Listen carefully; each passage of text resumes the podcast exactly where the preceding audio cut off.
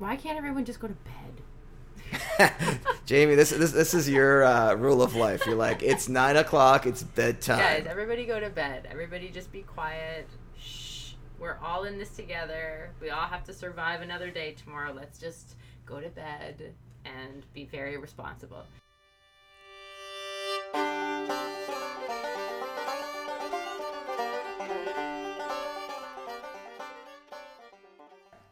Hey, you're listening to the Whisky Topic. I'm Jamie, And I'm Mark Bylok. and we're talking Irish whiskey today. So, Jamie, I thought we would start with what Irish whiskey is. Irish whiskey and Scotch are very, very similar. They're both uh, typically aged in previously used American or European oak. Um, Irish whiskey tends to be triple distilled, but that's not a rule. Just like uh, Scottish whiskey tends to be distilled twice, but uh, there are distilleries that triple distill, and that means taking away some of the grain flavors. The one unique thing to the Irish whiskey is there. Okay, some distilleries will use a combination of malted and unmalted barley when uh, fermenting whiskey, and this gives the whiskey a lot of a greener notes. So if you take a like freshly cut grass, or you, if you were to splinter a branch and those kind of greenish notes, you'll get a lot of those on the nose and on the flavor. But otherwise, they're very similar. Um, triple distillation does cut out some of the grain flavor that you would normally find. So a very malted, you won't find as many malty flavors, perhaps, depending on how the whiskey was made. And I will say also, interestingly enough, the reason why Irish whiskey was unmalted and malted uh, was to get around some tax laws from the 17 and 1800s where the UK would tax only unmalted barley. Scotland also did the same thing. They also did unmalted and malted barley to get around some tax laws. But the moment those laws changed, Scotland went back to 100% uh, malted barley, whereas some producers in Ireland still use unmalted barley. This- is making sense to me. And and, and I, I had some Irish whiskey last night after I got home from the bourbon event. And just to remind myself, I don't drink it on, on a regular basis, but I've got, obviously, I'm a whiskey drinker, so I'll drink any kind of whiskey. Um, it's just not my go to. Uh, and when you were talking about green, that is exactly, that's it. That's, that's, that's the flavor. Green if you could make a flavor into a color, that's what it would be. So, what are you drinking right now? Well, let's. So I'm going to be doing. Uh, you know, I, I feel like I'm like having a common relationship with this Redbreast 12 because I feel every whiskey tasting I've done in the last month and a half, I've included it in the uh, in the whiskey tasting. But I'm drinking a Redbreast 12. Lucky you. It's a nice one, actually. It is. I am just pouring it out now, so it's uh, going to be freshly poured, and I'll give it a little bit before I start tasting it and nosing it. Um, but it's from the same distillery that makes Jameson. It's from Midleton. It's owned. Uh, it's owned by a different company that like distributes the whiskey. But it kind of like in Canada, in Ireland, they don't have a lot of different distilleries. Um, so there's a lot of shared resources going on there. Redbreast is triple distilled, so you're to have again that that stereotype that Irish whiskey is triple distilled. Jameson is triple distilled. Um, what that means is it goes through an extra distillation process. Most single malt Scotch is double distilled, but something like an Auchentoshan is also triple distilled. There's no rule saying it has to be. Uh, but with triple distillation, you're going to get a little bit less grain flavor. Um, so it's going to be a little. It's going to be a little less of those green flavors we talked about, malted and unmalted. You're going to lose a little bit of that, but the focus is going to come for the towards the wood. So it's really that 12 years spent in um, reused oaks and reused barrels, rather. Uh, it's really going to come through more so, and it's going to be more of an even drink. It's. Uh, I've had it so many times now. I like I said, it's. I feel like I've. Uh, I know it too well, uh, but it's a very even, smooth drink. But it's got a lot of flavor and character to it. And and I'm drinking Writer's Tears because it's the one I've got sitting right next to me that I poured a little while ago. So I'm I'm I mean I'm ready to go on it. Do you um you, you mentioned uh, that Writer's Tears is actually a blend of two different kinds of other Irish whiskeys? Yeah, Writer's Tears is a blend of pot still or the malted, unmalted whiskey, a combination of the two from Midleton's distillery, and it's also it's blended with a single malt whiskey, so 100% malted barley from Bushmills, and that's why Writer's Tears is called a pot still and not a single pot still because the single says one distillery. It comes from two different distilleries. It's essentially a blended combination of single malt bar, uh, malted barley and unmalted and malted barley combination. So it's it's a bit of a it's it should have a lot of flavor. It should have a lot of interesting notes. yeah, I'm really I'm I'm that's nice. I'm just it but like it's it's very green and and as somebody that drinks bourbon, um it's it's quite a a very it's a it's a nose that I'm not familiar with. It's not like an old friend yet, but maybe we'll get there. Yeah, I I like um, I, I somewhere somewhere in the book I, I write this. Um, it's funny how I wrote a book and I don't even know what pages I wrote things on, mm-hmm. but I cannot remember which chapter this is written. in. But somewhere I, I said um, I like Irish whiskey a lot when. Uh, and the kind of the stereotypical Irish whiskey, which would be pot still, triple distilled, um, for thing activities like reading, because it's it doesn't occupy so much of your attention, but they are very delicious, flavorful drinks. They're not just they might not just be over the top. So if you're a bourbon drinker, you know this is a bit mellow, this is a bit calmer. You know you're not going to get as much of that that wow factor. Um, but I think for that reason, it's an interesting whiskey because it, it kind of calms you know it calms you. You've got to dig a little deeper for that flavor and get a little bit more from that drink. And uh, with time, you do get rewarded with a good drink. Um, you know, Red Redbreast 12 is an excellent drink. Writer's Tear is an excellent drink. Um, they, are all um, you do you do get rewarded with time, but it's kind of like having a a fine meal where it, the flavors are very subtle, as opposed to a meal where the flavors are very bold. Um, and so sometimes you know that takes a little while to get used to. I had my sip, and I enjoyed it. It it's you you're bang on when you say uh, it's a little more subtle. It's more mellow. Um, it's like the flavor itself is bright and mm-hmm. clean and crisp and um, appley and grassy and I really like that. It's it's just like you said. You can sort of sip it and not think too much about it. It's a very sort of comfortable drink. Um, and it just sort of finishes nice and clean. It's, I mean, I think there's a time and a place for every whiskey, and I could definitely see myself drinking this sort of. Maybe it's a great summer whiskey you know what? It would be a great summer whiskey, and um, you can tell. Uh, I think the Writer's Tears. I, I. You know, Writer's Tears. I, I, just find a lot of writers drink it or buy it because that has the name Writer's Tears in it. It's a fantastic bottle, by the way. Yeah, fantastic yeah. looking bottle. Yeah. It's it does um it does have a lot of I, I would say you know more bourbon like finish right because it's got a little bit of that still spicy notes that kind of come through. So do you find that familiar as a primary bourbon drinker, or do you just it's not giving you enough of that forward flavor to? It's not giving there? quite. I'm sort of I'm tasting. It, I, it's grainy. Like I find it to be grain uh, cereal sort of, but I'm not quite getting that spicy kick. So yeah, I'm not. I'm not. I'm not getting it. But some people might. But uh, it's it's more barley. Like it's it's sort of beer e and barley e um, and grainy. Um, but I'm not finding any sort of. I, I'm not really drawing a parallel with bourbon right now. It is kind of bizarre where um, your mind goes when tasting whiskey. So, for example, when I was uh, in when I was uh, doing research for the book, I tasted Locke's uh, eight-year-old whiskey, and this is an older production. This one was made in uh, the '70s, I think. It was a it was uh, before the distillery was closed down. It was an eight-year-old whiskey, a single malt single malt uh, Irish whiskey, and it just had a lot of barley flavor. It when I had it, I just kept thinking of that sweet, complex barley grain, the malted barley, and it took me right back to Scotland. I was on a media trip there with uh, with chefs, and I realized that chefs, the reason why they're very good at what they do, just like I drink a lot of whiskey, they eat everything. And I we were literally walking the malting floor, and you know during the malt, malting process, there's several stages, and the um, barley is brought in. It's then uh, it's then uh, made wet so that it starts the germination process so that it starts converting the starches to a sugar and then you put it through various stages of drying until it goes into the into the kiln and it gets dried to so to stop the germination process completely at any rate um, the chefs when we were walking that malting floor, the chefs were just tasting everything, literally grabbing all this barley and they were just like tasting it, tasting it, tasting it. And I thought, hey, it's a great idea. So I started do,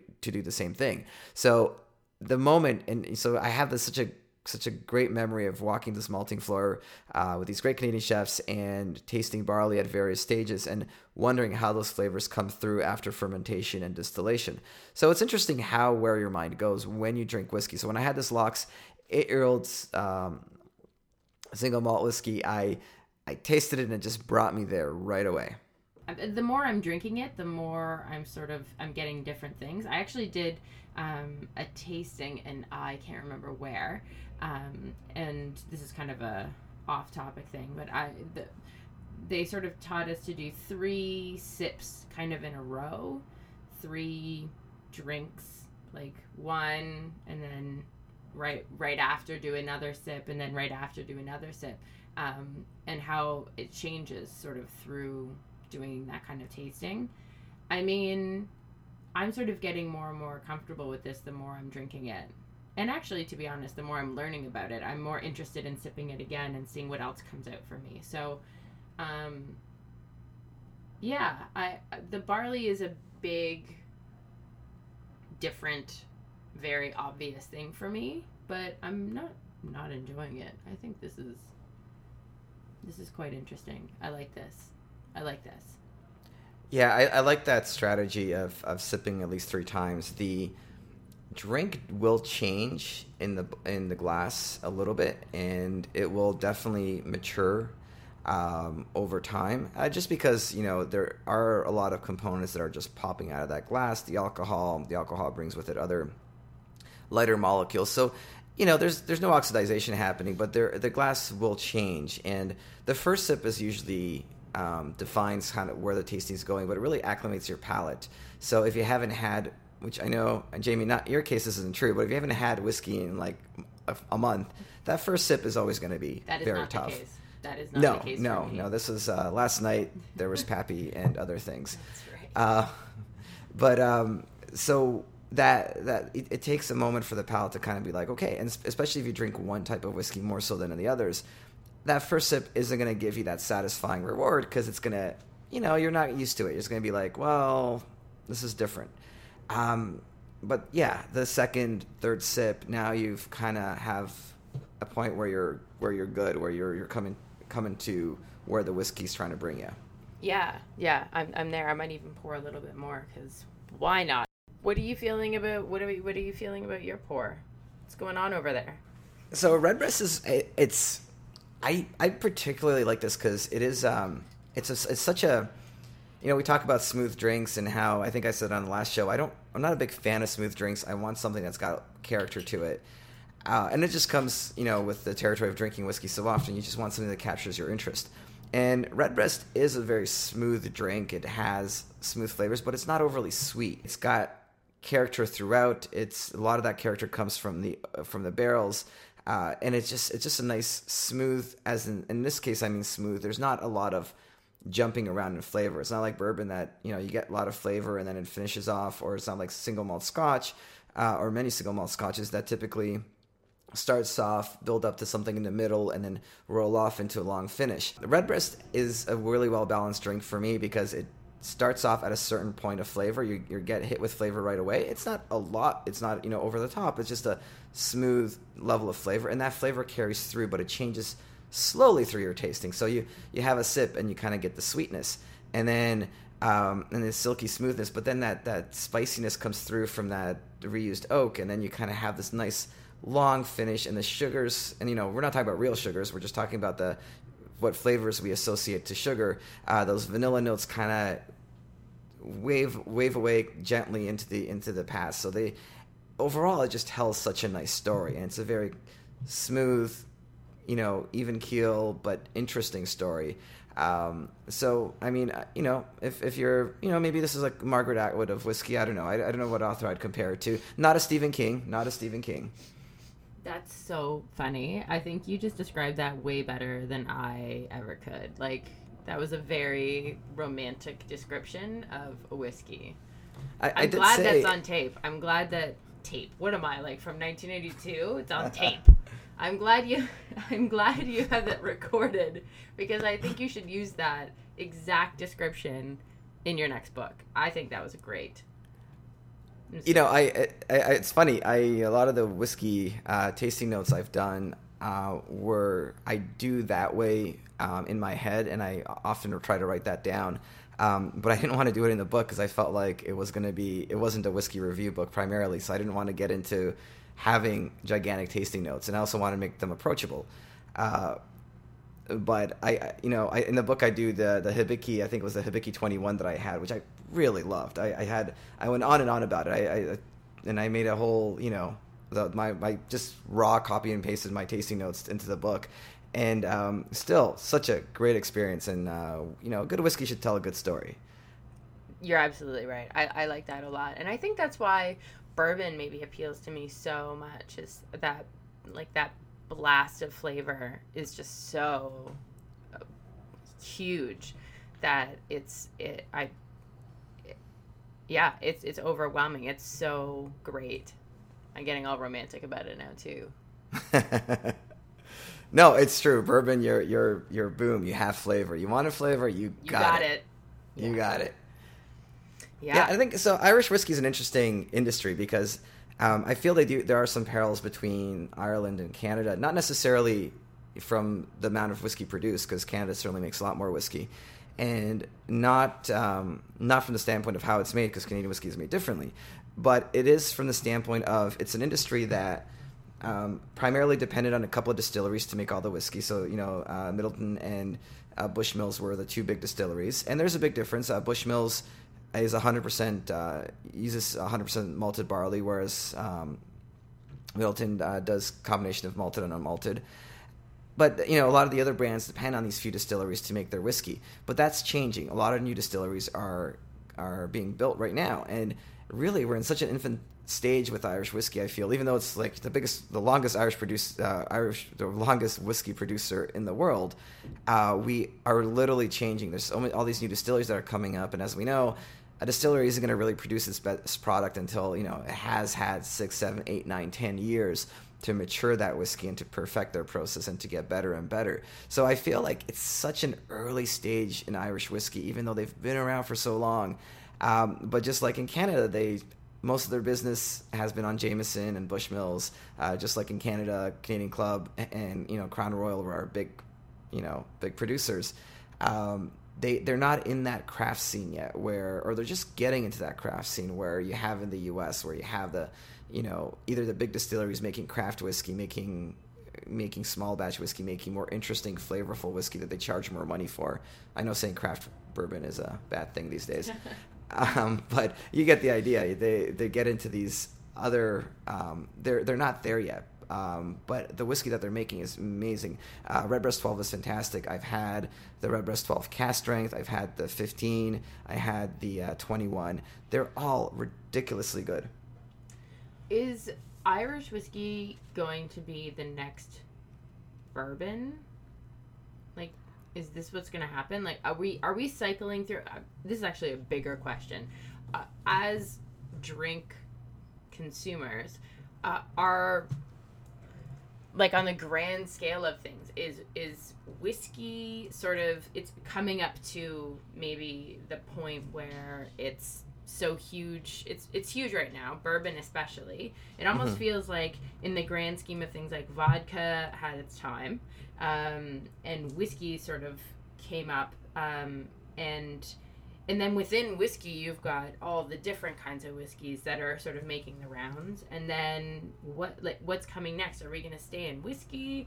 Do we think we're most people are going to move on to something else? Like i heard somewhere that gin is going to be the next big thing. Um, and and is whiskey going to be able to like they're cranking out stuff 24 7 uh, are are we going to be set up for do you think a big surplus and then people have moved on to gin like how do we how do we even anticipate all this stuff it seems kind of crazy um, as everyone now they're they're cranking out bourbon 24/7 because bourbon is super hot right now but by the time it gets ready is everyone Yeah. going to be moved on to london dry gin and that's that that bourbon is just going to be. I mean, I'll drink it. I I won't go away from it. I'll I'll be there. But I'm just wondering what it's it's going to mean. Um, yeah. To maybe yeah. it's it's it'll be really interesting to see what happens. People are very fickle, um, and trends come and go. Um, and I think that uh, I'm only slightly, I'm slightly concerned that there's going to be this this sort of move movement away from whiskey again, um, Mhm. and that hopefully that doesn't mean that all the cool stuff that's coming up will just sort of get dropped for the next thing. I don't know. I don't know. Just No, a I th- weird thought out of nowhere. Yeah, it uh, th- it's definitely possible because they're increasing their production now. If you look at Scotland, um, single malt Scotch sales have dropped five percent last year, and they dropped the year before as well. Ooh. So, you know, you already see a decline in Scotland, and I mean, they, you know, you could argue that uh, Scotch whiskey has really, you know, been pushing the envelope for so many. They've been pushing the envelope for so many years, and then they reached a point where the supply and the demand they just couldn't match that demand, and so they started releasing the, those no statement whiskeys. They've started, you know, you know, they, they started just, you know, they, they were literally selling gold for the longest time. They were just like, whatever, we can sell whiskey, we make good whiskey, we can sell it. And the challenge was from other countries was to make something better and more interesting. And when you're the market leader and you have all these other countries going after you, they are going to make something more interesting. And then you've had, you know, bourbon catch on. And of course, bourbon prices are going through the roof and bourbon's demand is, is exceeding, you know, is exceeding supply. And you have, um, you have you know Japanese whiskey also going through a lot of this process really quickly. You look at um, some of the Japanese whiskey now is going no age statement as well. They're taking their 12 year old aged whiskey and they can't meet demands anymore. So now they're going no age statement. Um, then you have you know Ireland, which you know a lot of you know uh, Jim Murray's Whiskey Bible is credited a lot for the you know this is the reason why I hear about Japanese whiskey all the time. I'm always asked, hey, what do, you, what do you think about Japanese whiskey? And it's because Jim Murray said it's the best whiskey in the world. One of you know Yamakaze 2013, et cetera, et cetera, was labeled as the best uh, whiskey in the world.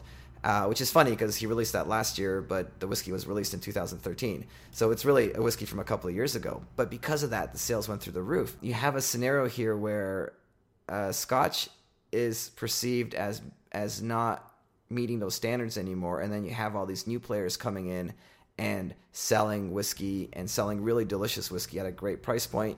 You know, we talked about last last week's show, bourbon, amazing, um, and I think Irish whiskey is going to be there. I think Irish whiskey has that capability. My biggest um, my biggest pro for Irish whiskey right now is um, Mark Reynier. Now, Mark uh, Reynier is behind the Bruichladdich name. Uh, really, I, I won't go into the story too long, uh, but Bruichladdich is a distillery that was closed down in the 90s, and he, uh, and just you know, it was, it was a distillery that's that suffered through the economic crisis. It just never it, it stopped making whiskey, and he eventually, through you know, a, literally a decade of going to them, wanting to buy them, eventually they said yes, and built up this fantastic team of, of, of people to make whiskey. And instead of instead of um, modernizing all the equipment, they threw out all the somewhat modern equipment and they replaced it with more uh, traditional equipment to make whiskeys and started making you know the Bruichladdich one of my favorite distilleries. They do a really great job with that.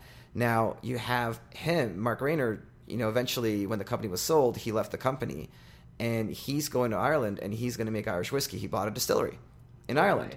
Oh boy. now, how great is that? I mean, whatever product he makes is going to be an immediate success story because he's got such a name with him. But I mean, he's also has that reputation of building a quality, uh, making quality whiskey. Now, he's not a whiskey maker. He's, uh, but he, he has a reputation of, of, you know, focusing on quality, and that's great. That's very cool. And it, when I think about this, I think it's it, it must be so hard, sort of, uh, and I mean, correct me if I'm wrong, but whiskey seems to be the one sort of competitor in the spirits market that really really takes has to take its time. Like there's nothing really you can do to speed it up. Yeah you can blend it but if you want to sell a 23 year old bourbon or an 18 year old scotch or whatever you really do you have to give it that time and people are willing to pay money for those age statements. Um, but this isn't really a, an issue if you're going if you're looking at vodka distillers or gin. I don't know a lot about rum. Um, but it seems like whiskey sort of has the the the bad end of the deal um, in competition because whatever the trends are, it's not like they're going to be able to just jump up and and figure it out and go for it. It's it has to be it has to take time. So Yeah. they have got to they've got to almost anticipate which how can you ever really properly anticipate anything. Like i never would have uh, you know any person who sort of loves spirits would they have anticipated sourpuss apple martinis? I don't know. But but but it it sounds like you know whiskey sort of has the the short end of the stick on that one the the raw end of the deal and just hope yeah it sounds like they're in a tough spot right now. Um and so Yeah. you can just hope that you know the quality and and everything sort of stays the same regardless of the age statements this is a very controversial thing on twitter the no age Yes, it statement is. stuff i i i can't i, I just don't I it's intimidating the conversations because there's so many really smart whiskey people that know their stuff really really well and and they're going you know they're going toe to toe about no age statements and I, I don't think it's um, I don't think there's a lot to it in terms of you know the argument. I think the argument is is going to go round and round in circles because you either have had bad experience with no age statement whiskeys or you've had good experiences with no age statement whiskeys or you have a combination of both. And I think I come from the standpoint I've had a combination of both. I've had good and bad experiences. I've had distilleries that you know put in an excellent product um, that feel that they're freed by not having age statements and they could put on a delicious product and not have to worry about how old the casks are. And that's you know and that's great. And then you have distilleries that are really just producing product because they need to meet demand and they're trying to tweak the formula. I mean if, if i was going to pick on anybody i'd probably pick on talisker which is you know a really great distillery and has a great history but they started producing these different versions of no age statements. They would have marketing terms such as like Dark Storm, and then they would have, you know, they would have all these other releases that they'd come out with no age statement whiskeys. And I'm not a big fan of those whiskeys because I don't think they've got that character. They feel marketed and produced to sell me whiskey and not to give me an interesting experience. But then on the other hand, you've had Bruichladdich, which, you know, they do have some no statement whiskey. They also have the Octomore, which technically is an age statement whiskey. It says it's five years on the bottle. It's just in very tiny writing. Um, but they've managed to create a really young, delicious whiskey that also costs a lot of money. And I think that's the problem. I think ultimately it wouldn't matter if um, if these no statement whiskeys were cheaper, but the outrage comes from the no statement whiskeys being more expensive. Oh okay. I understand it better. It's hard in 140 characters right? Trying to get Mhm. something trying to get something out of a twitter discussion um, that you're sort of just you know popping in on every once in a while just to see how it's going. Um, okay. So that's a good explanation. I i understand a little bit better what's happening right now. Okay. Hey. Yeah, yeah. No, and I mean, I think you know, and so a lot of distilleries will um, will will get a lot of flack for it, but you know, I mean, it goes back to supply and demand. Um, we we do. There's just so much demand for whiskey.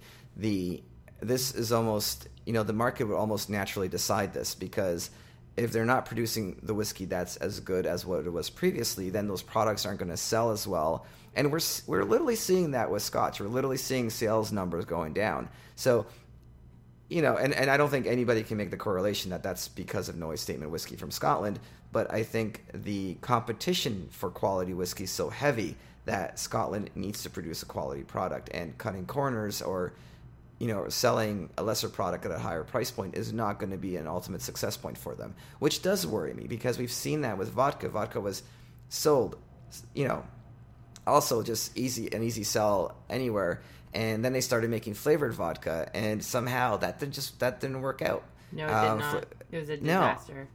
It was a disaster i mean it, it, it was the whole toothpaste problem where they had every single flavor and people didn't know what they wanted to buy and like the first time they released flavored vodka everybody loved it and then they released like eight more flavors and people were like i don't like all these flavors Well, it got a little cr- it got a little out of control when I saw the Froot Loops flavored vodka. I was like, "This, Yeah, this are is you- wh- where are we? Who am I? What what realm is this that this is okay? who are you selling to exactly Yeah, who are Um, you selling to?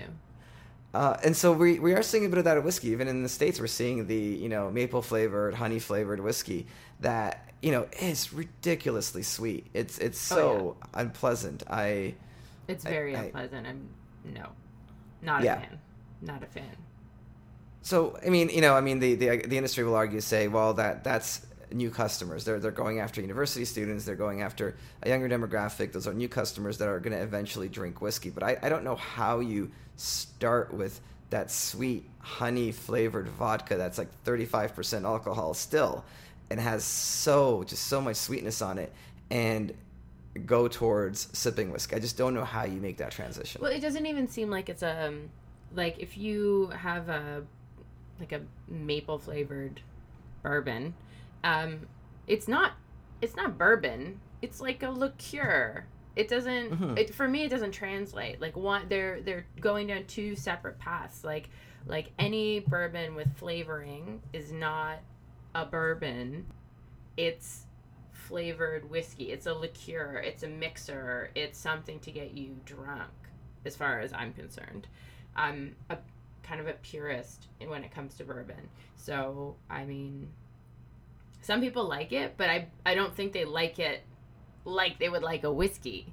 They like it because it gets them trashed and it's sweet and it covers up the flavor of alcohol. And so much of enjoying whiskey is is the alcohol that that that sort of warm heat that comes from it and and like confronting it instead of masking it. So I had my moment with Fireball too. I think we all did back in university. It happens. But I think that when I really started getting into spirits, the the whole idea of learning about what's in your glass and instead of using it as a vessel to it, there was a change. Like instead of use it, of it being a vessel to get to forget you know failing your whatever psychology 101 you you start to think about what it is that you drink. And maybe this is because i like spirits and i, I want to learn more about them but i think it's harder to just knock back and we sort of talked about this last week we knock back whatever it is in your glass if you sort of think about it a little bit and understand where it comes from and understand why it's so cool. And it's really hard to do that when you're when it's covered up with that sweet sugary yucky like mess of a whiskey in like air quotes. Like it's just not yeah. I mean i sound pretty judgmental right now. Like if you like flavored whiskey do you? It's fine. But for me it is not an experience that i'm i'm content in dabbling in at this point. There's so much more cool stuff to know about whiskey and so much to to like enjoy about it that i don't know i'm just i'm not i'm not i'm not i'm not all about that I think one of the problems too is the way they're marketing these whiskeys, and you see this with I think pretty much every brand. I'm looking at the photo of the Knob Creek, sorry, the Knob Creek smoked apple bottle of whiskey. It's forty five percent alcohol. Oh, it is. It is. Um, it, it's it, it's definitely a thing, and it's it's smoked apple, and it, on the bottle it says Knob Creek smoked apple Kentucky straight bourbon whiskey with natural flavors, small batch, patiently crafted.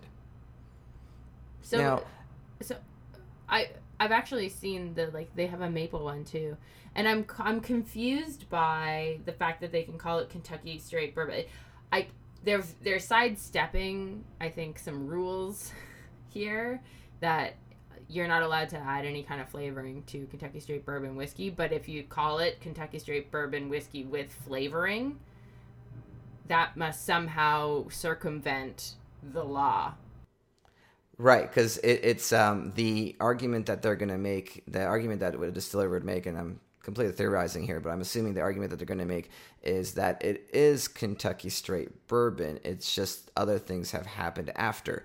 And so there, or they can, some I've seen some bottles that say Kentucky straight bourbon mash. So saying, yeah, the mash was Kentucky straight bourbon, it was da da da da da, you know, but we've done things afterwards to it. And you're right, I, I yeah, by saying with natural flavors, they've completely made that first statement irrelevant because it's like saying this is 100% pure whiskey and then we added flavor to it to make it taste so sweet.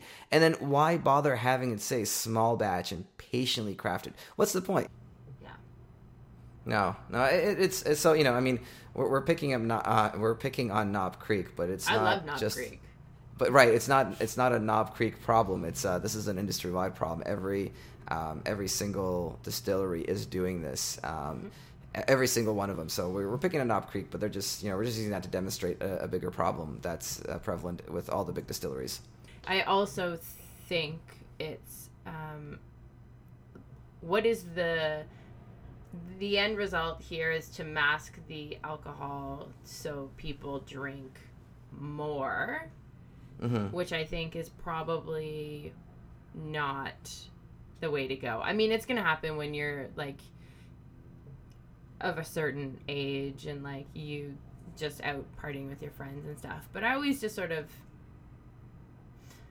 I guess marketing is a really funny thing and it's tricky and Mhm. you want to market to certain people that you're not necessarily supposed to market to. So you do it in a way where you can't really be called out too much for it. Like you can say like, well, we're not we're creating this for this kind of drinker or that kind of drinker. But nobody's going to say like we're creating this to get university students like ham boned on a Friday night. But that is Right. the purpose of it. I don't think we're supposed to enjoy this drink. I think we're Right. supposed to enjoy our whiskey. But I'm not sure. I mean, there is not enough of us in the world that we could carry all these distilleries. So I guess they got to do something. Yeah, no, that's a, that's a great point. I mean, it, it is a it is a big growth market for uh, the bourbon industry, and they are getting new customers they wouldn't otherwise reach. I also think they're probably getting a lot of customers that are just maybe casual whiskey drinkers and be like, "Hey, I like smoked maple," or you know, "I like honey," I, I like you know, I like all these other flavors. Let me pick that up, and they may just buy it and never drink it again. Right. Or buy it Uh, once. Yeah. Yeah, because if you're if you I mean you know we're we're taking it from a point of view of whiskey enthusiasts, but if you take it from a point of view of a you know just a shopper that's looking for you know that that Knob Creek bottle looks great, smoked maple, it looks really tasty. I have to say, you know, all my criticisms aside, I stare at this bottle, I'm like, wow, I do want some of this. It's smoked maple in a Knob Creek. I, like, right. how can you possibly go wrong? And still Kentucky straight bourbon. What? Amazing. And it's been patiently crafted. Like, give me this now. So I, it's called. I've- been staring at this picture for too long. I'm closing down the window well, I think I'm just the, like, I think the word smoked really appealed to you. That's your like that's your word. Is like if I had to like pick a word to describe you in your drinking habits, I would say smoked or smoky or anything that has to do with that flavor. That is your jam. They got you on that one word right there. That you're- you're absolutely right. It's like, mm, smoked. I want some of that smoked I smoked want some whiskey. of that smoky, like I want some of those smoky flavors. Like give them to me, and then you try it, and you're like, nah, that's not exactly what I was thinking about. Yeah, and you know, you're you're right. Yeah, I think you made a you made a really excellent point. You're, which is, we shouldn't care because it's not marketed towards us, and there's not enough of us to carry the market. So, if Jim Beam and Buffalo Trace and all these other guys are making profits and money doing that stuff, and they can still make us the delicious whiskey we like, then we shouldn't care. That's right. Totally. Yeah. I mean, if they're starting to replace our whiskeys with flavor whiskeys or, you know, then we'll have something to say about it. But I think if, you know, if you can do what you can do and keep yourself going and then, you know, continue to make good stuff and appeal to the whiskey enthusiasts um, at the same time, then like, you know, why not? These are big companies. They can they can afford to put the smoked maple in another room. Mm-hmm. Just don't, yeah. just don't let it touch my whiskey. exactly. D- d- Just make sure you clear out all the pipes before you uh, add our whiskey to there. That's exactly right. Yes, I agree. Yeah, but the vodka thing was a total disaster. It, it is, and that's my only real concern. My only real concern is I, I feel they're devaluing the brand that I think that they should be pushing more. Uh, but you know, on the other hand, um, these bigger distilleries are fighting for uh, proper aging uh, of whiskey because a lot of craft whiskey makers and new distilleries are looking at ways to really accelerate aging by adding wood chips to the barrels and you know doing anything they could possibly can to age a whiskey for two or three years. They're using smaller barrels, um, like much smaller barrels for more wood contact, and they're using all these strategies to age that whiskey in two years instead of eight years. And the big distilleries are standing up against that. The big distilleries are saying, "Hey, no, we need to age this for eight years. We need to have those big, uh, big barrels." And I haven't tasted enough of these craft smaller aged whiskeys to have a you know completely informed opinion. Um, but it does sound like they aren't reaching that level of complex flavors from that steady lengthy maturity that we're used to in our in our whiskey. So i mean this is probably more of an american thing because in america that's allowed whereas in scotland and ireland that wouldn't be allowed. You wouldn't be allowed to add wood chips for accelerated aging. But um, it is something that's happening in the U.S. and it is an example of how the distilleries probably because it benefits their point of view, but also probably because it is making better whiskey to take that time and and everything else. It, it is increasing their you know they are taking a stand against ways of maturing whiskey faster. They may not necessarily be as delicious. Yeah, I mean, I guess, so, and I actually when we saw um, Ken Pierce in the 1792 Barton Distillery um, yesterday, and he said that people who make bourbon don't like change. Um, mm-hmm. He just he was like kind of joking and off the cuff and and sort of making a joke out of it, like a little nudge nudge. Um, but I mean, he's right. Like there's a reason why it is what it is and why why it's so dependable and why it's so consistent and why you can go and buy a nice bottle well in the states i was going to say buy a nice bottle of bourbon for 15 bucks but that is not a thing here we do not mm-hmm. have prices like that here so if you bought a nice bottle in the states for 15 bucks you better believe we're paying 35 for it so um but i mean i think the integrity is part of what makes bourbon such an appealing whiskey. Um, and it's good that that people are sort of taking a stand against that. That yeah, this was uh, this was Ken Pierce from uh, Bart, Barton's uh, distillery. He's the uh, whiskey maker and brand ambassador there. R- really great guy, very enthusiastic about whiskey. Loves his 1792. I mean, he he he glows about that whiskey, and, and uh, you know, deservingly so, as though it was his firstborn. That's uh, he he hugs that whiskey and enjoys it and loves it and loves talking about it. Uh, really, uh, it was great to meet Ken Pierce. Yeah. Yesterday. I really liked him, and I really like his whiskey. Yeah, yeah. It's it's it's um it's always nice to meet the the distillers. I remember uh, maybe I'll probably talk about this on every podcast because I love it so much. But meeting Jimmy Russell, walking into Wild Turkey and he was just sitting there in the front like store area just chit chatting and I had a good like 20 minute conversation with him and he loves his whiskey and he um, is super just a cool guy super casual and super delightful and um, just a, a really down to earth nice guy. And I mean whiskey is their love. They're not they're not there for they're there to make good product. Um, and they're always proud of it and it's it's really nice to see. And he was Ken Pierce was just a, another example of that. He was so delightful.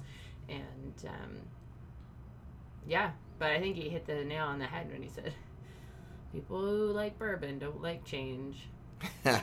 You know and um, yeah I mean J- Jimmy Russell is a good example. He um, dislikes flavored whiskey but very politically states hey, you know, this is what the clients want. This yeah. is what we're making them. And uh, but he will then continue on to make his uh, Russell's Reserve uh, 10, which I such a great whiskey and so variations great. of that. Um, just delicious bourbon, you know, and yeah, absolutely. The thing. So Ken Pierce was really nice. Uh, Ken Pierce was really nice. Um, we so we should explain. Yesterday we went on our version of the Pappy Van Winkle hunt. We had an event thrown by our lovely government, the LCBO, or the the um, the government arm that sells liquor to us. They allowed us to buy dinner tickets for $125 each, where we were had a tasting of four different whiskeys. One of them was a uh, uh, Van Winkle Lot B, and we had the opportunity to fill out an order form, which uh, we could include uh, how much whiskey we wanted to order, and we will then find out on Saturday whether or not that we're going to get that whiskey because of those limited quantities. But anybody at the dinner is likely going to get a whiskey because uh, they they basically had I guess one and a half bottles of Van Winkle in various forms uh, for every person there. So good. I mean, good but not, I guess. You know, it's um it's an interesting system for sure. I if I did I almost didn't get tickets to that event. Um but I kind of at the last moment like I, I was thrown a life raft at life preserver and I ended up get going, but I was sort of it would be really really hard to like essentially we paid $125 for a maybe chance to Yeah. buy this whiskey which in and of Yeah. itself is bothersome and but there are a lot of bourbon lovers out there that maybe wanted to get their hands on some Pappy Van Winkle and they couldn't get tickets, which means they literally had zero chance of getting their hands on something. Uh, it was a, it was a fun event. It was um, fun. Ken Pierce talked at it. Yeah. Yeah, it was fun. It was fun. I mean, it's a whole it's a whole drama rama, and as much as people talk about uh, Van Winkle and and I've had it, and it's it's really good. I mean, it is definitely like the fifteen for me is top five, um, but it's I mean, there's a lot of other whiskeys out there that were super great. It's it's like an ego thing, I think. I'm probably gonna get a lot of angry tweets about that, but I think that that there's something about having a pappy in your collection. It's me too. Like I, I'm not exempt from this thing. I want a pappy in my collection, and I'll drink it. But I also just want one on my shelf because not everybody gets to have one on their shelf. So it, it is like, for me, it is a bit of an ego thing. So, Mhm. but I can kind of let that go. I'm just expecting nothing. I'm expecting zero, and I'm and and hope hopefully something will come through. But I'm not.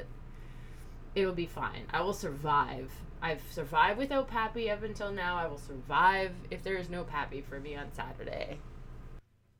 So I'm actually kind of curious. What? Uh, not just kind of. I'm actually uh, curious. What uh, Irish whiskey are you going to be serving at your event? I am serving Bushmills, just like Grandpa drank.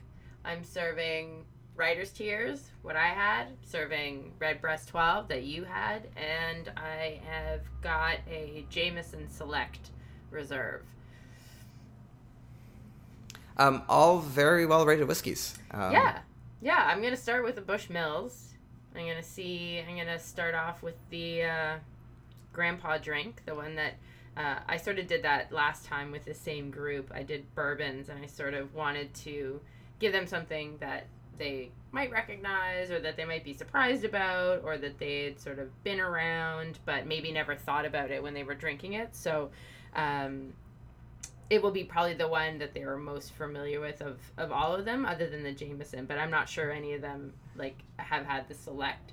Um, it's not a group of whiskey people, so Mhm. I can pretty much, you know, I can pretty much guess like whatever is sort of in the the repertoire of casual drinkers will be something that they will have had, and something that's a little outside of it, like the Jameson Select, will be. It is a select reserve, right? I'm not crazy. yeah, that's, what it's called. that's okay, good. Yeah. Um, and the writer's tears and the Redbreast 12 won't be something that they're as familiar with. So, um, yeah, I think it'll be it'll, it's gonna be a really fun uh, tasting. It's gonna be really fun for me. I've got a lot to brush up on. Um, so yeah, I I mean I hope they like it. I hope they're not like what is this. So some of the people with the bourbon they were like yeah no we can't, we can't we can't do this. They're just not whiskey drinkers at all. Yeah, no, that's fair. I mean, you know, you're gonna it's gonna be a good tasting because because the uh, Bushmills ten is gonna be more like a single malt Scotch, and then the rest are um, are triple distilled. They're gonna be more focused on the wood. It, it, will be a nice Yeah. um, and you got a co- nice combination of pot still and thing. It's it's uh, it's a good tasting. You know, um, well, you were at the tasting a couple weeks ago. I had this uh, bar. There was seventy some people there, and it was really. You know, it's always challenging when you do those kind of events to keep everybody's attention. And uh, Irish whiskey, I think, was my number third drink, and I just remember saying Irish whiskey, and somebody was like, "Yeah, Irish whiskey," and then just random clapping. So, oh, good. If- if- Okay. if there's any tips I can give you, is just say if if people start losing interest, just say Irish whiskey like you're drunk, and people just like, yeah. Yeah. Awesome. Yeah. Yeah. Yeah. Okay, that's good advice. I like that. I'm gonna just get really pumped about it, and uh, you know, hopefully, no one will do a shot out of my Glencairn glasses. oh yes, so I was at a whiskey tasting. I was doing a private corporate event, and um, a guy was uh, the the event bought a bunch of books, and I was signing them for people that were at the event.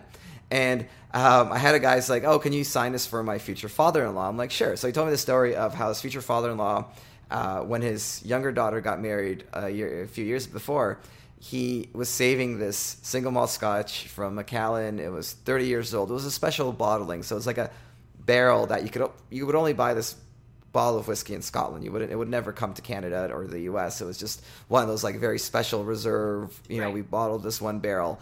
Um, it really is. You know, probably cost nothing when he bought. Well, not nothing. Probably didn't cost as much when he bought it many years ago, but costs uh, would have been worth a lot of money today, especially.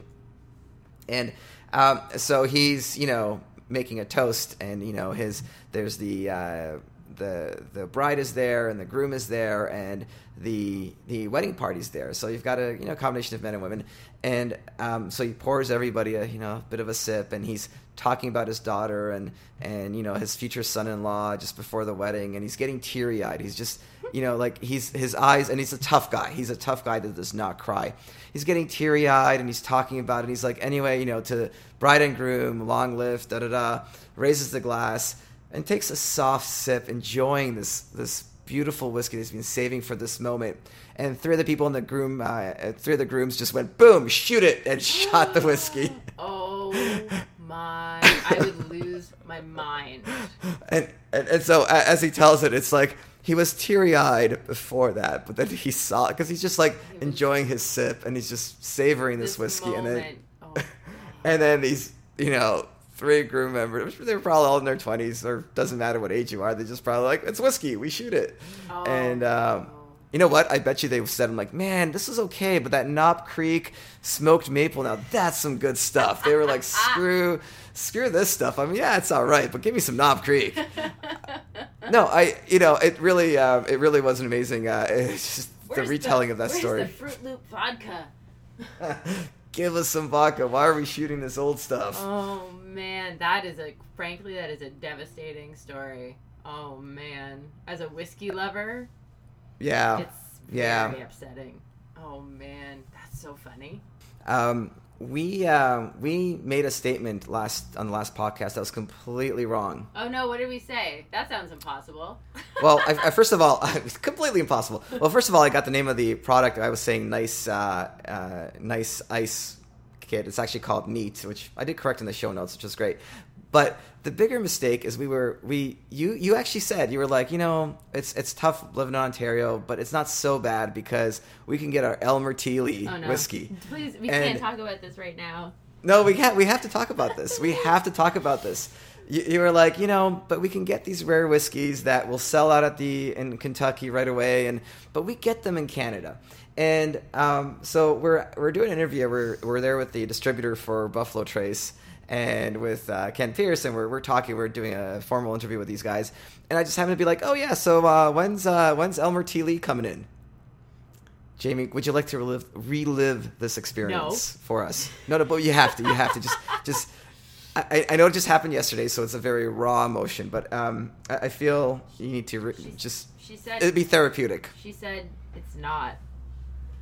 No, no, that's not what she said. Oh, what did she what say? did What did she say? Never. She said never. It's never coming back to the LCBO. I tried to block it out. You, you actually did. You must have like it was such a pain. You literally must have blocked it out because her exact words was like, "Oh, it's never coming back," and she said it so casually as though she was talking about cherry coke or new coke. Oh, it's never coming back. Like, we're, we were both, but. Jamie, you especially, were clearly this has been a very dramatic, traumatic because it, it didn't go anywhere. It was just like, what what what do you mean never? Um, maybe one day. I, I did one of those like maybe one day. She's like, oh well, yeah, I guess one day. It seems Like- it, it just seems so. I mean, pardon my rant because I'm actually very troubled about this because we already have it hard enough here in Ontario getting our hands on some some stuff. I, I, to be honest, I would rather have more to choose from and less of that than the same 10 brands always in stock. Give me mm-hmm. variety over quantity any day. But just keep like if you're gonna release Elmer T. Lee once a year, release it once a year, and that's fine. And release as many bottles as you can. But I mean, it just seems it's so like I'm literally pouting over here. Like I'm just I could whine and whine about this all day. I'm super bummed. I love Rock Hill Farms too. It's not coming back. Elmer T. Lee is not coming back. This is a disaster as far as I'm concerned. We already have too little to choose from to say we're going to bring in extra Eagle Rare. I love Eagle Rare. I'm a big fan of Eagle Rare. But to tell like, oh, we're bringing in extra Eagle Rare and we're getting rid of, you know, two other brands, that to me is heartbreaking, especially when it's so good. And I I mean, what they said was the there literally isn't enough to meet the demand in the United States and in Canada. Mm-hmm. If that's the truth, then fine, I get it.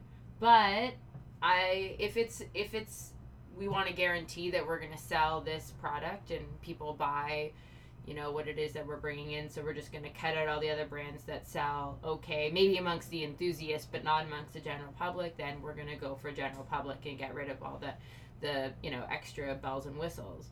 Um, then i'll be really mad because it, it's it's it's really hard being a, a bourbon person and, and and probably like i don't buy a lot of single malt scotch um, but i we're so limited already. Just give us something, some little dribs and drabs here and there. But that was a disappointing. Like that was that was pretty devastating.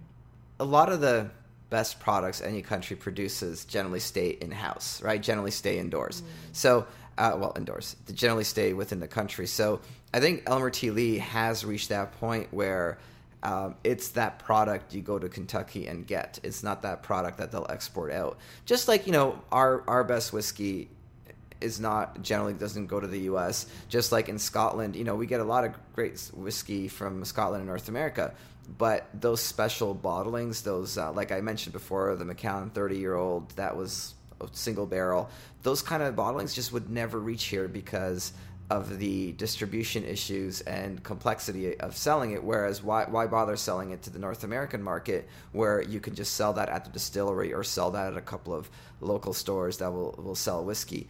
And Elmer T. Lee has gone from being a whiskey that wasn't very well known uh, but very well liked to being a whiskey that was loved and to being a whiskey that's developed this notoriety for being an amazing whiskey, which it so deserves at such a great price point. And now it's at that point where while the U.S. is like, ah, this is ours now because this is so good. This is one of our better products. We're keeping it. Uh, and, and you know we had Elmer T. Uh, Jamie and I co-hosted uh, whiskey tasting at a local bar, and we had Elmer T. Lee as part of the tasting. Um, I haven't had it in the house for a year and a half. I drink it occasionally when I go to bars, um, and it, it is really a fabulous drink for that price point. It is oh, yeah. so good. Yeah. Um, and what I love about it, I think it's the kind of bourbon that a Scotch drinker will enjoy because it's not over the top in any flavor. It's just a nice balance of flavors and it works really well. It does it's not too sweet, it's not too spicy. It just has this perfect mix. Now, um, Jamie, you probably know more about this than I do. Um, where does what makes Elmer T special? Does it come from a special part of the warehouse? Is that what it is? Yeah, it comes from a, a special part of the warehouse. So, uh, so Elmer T Lee used to to pick his own barrels himself, um, and so it's basically the the barrels from a specific warehouse. I don't remember which one that live up to Elmer's expectations. It's a single barrel product, but yeah I mean, yeah. the disappointment is real. It's it's um it's a big big bummer for me um, that fewer brands are gonna. And I guess you know the bourbon shortage is a real thing, and we're suffering some of the consequences of it right now. So, boo, yeah. hiss. That was that was a hard pill to swallow. I was yeah. not happy about that. That lady. Yeah. No. I um I have um, I have an idea. I think we should um, we should start promoting uh, flavored vodka and start um, starting a blog about flavored vodka and just Yeah. promote the hell out of it. So people that you know what might drink bourbon will be like, ah, I don't know, I- flavored vodka. I, you know, I mean, maybe they'll never sell out of s'mores flavored vodka. So there's no, you know, there's no room for disappointment there. S'mores flavored This is vodka. a thing. I I'm not kidding. It. That's an actual. There, they do make s'mores flavored Oh my god, it is a thing. It is a thing. It's a thing. It's a total thing. You have to. You have to go to the liquor store and you have to take a good look at it. It's really disgusting. I mean, The bottle is disgusting. Oh, I know. It, like, it looks. It's just so. It's just so bad. It is. I'm, I'm looking at the three olives s'mores vodka. I can't believe you googled it. I know. I wasn't even making that up. First of all, the fact that it's called Three Olives and then it makes s'mores flavor, like the the two food groups that they just spoke about are do not they do not coincide. I never want to hear the words olives and s'mores in the same sentence because it just sounds like a terrible, terrible nightmare of food flavors. Not cool. Just not cool. Uh, Now, uh, well, I, I looked it up. So th- apparently they uh, they sell it on Amazon. It's gotten one one five star rating and 10 one star ratings. Um, one one star rating says this vodka is horrifying. My husband and I cannot even smell it without gagging. We need to partially we need to be partially drunk to even take a shot of this just to get rid of the bottle. oh my gosh! Just dump it down the sink. I, I- need to read the five star review because this. Um, the, okay, the five star review of the Three Olives S'mores vodka. It's a 1.75 liter bottle. So I mean, Oh my when they god! that might break your sink. You may want to dump this down your sink, but it, it may literally just break your sink. Um, the- it's Skittle Puke. Um, Oh, wow, talk about puke. Skittle Puke uh, reviewed this from uh, from Amazon. I love this. I first purchased this due to a long running South Park joke about s'mores schnapps. Granted, it tastes nothing like s'mores, more reminiscent of knockoff, Reese, uh, knockoff Reese's Pieces. However, sometimes about this, something about this pleases me to the core, and it quickly is becoming one of my standard uh, just pour over ice drinks. What? One downfall is that the smell and taste does linger, which my boyfriend constantly complains about. It is wrong on all sorts of level, levels. However, if you have a soft spot for super sweet things, that should not be. If you have a soft spot for super sweet things, that should not be this your vi- You know, it's tough reading people's reviews because they just you're trying to correct their grammatical No, you mistakes as you're reading, and it's impossible. But the whole idea is uh, Skittle Puke, um, which again, I She's a just this makes so much sense. Um, She's a fan. I hope she doesn't review this podcast. well.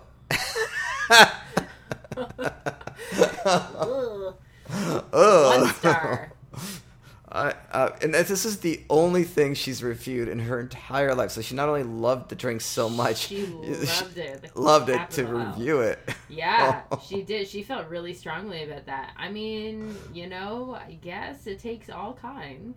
You know, She They're- did. They're they've created this, and it seems to me like it's it's it's not just a one time thing. So people are buying it enough for them to continue making it, and I just need more information about who thought this was a good idea.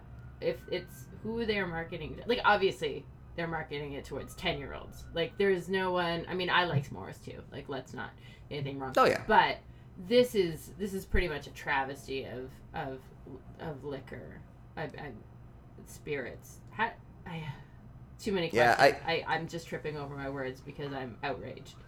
I'm outraged that there's no Elmer T. Lee, and it's being replaced with vodka that tastes like chocolate and marshmallow and graham crackers over a fire. This is not okay.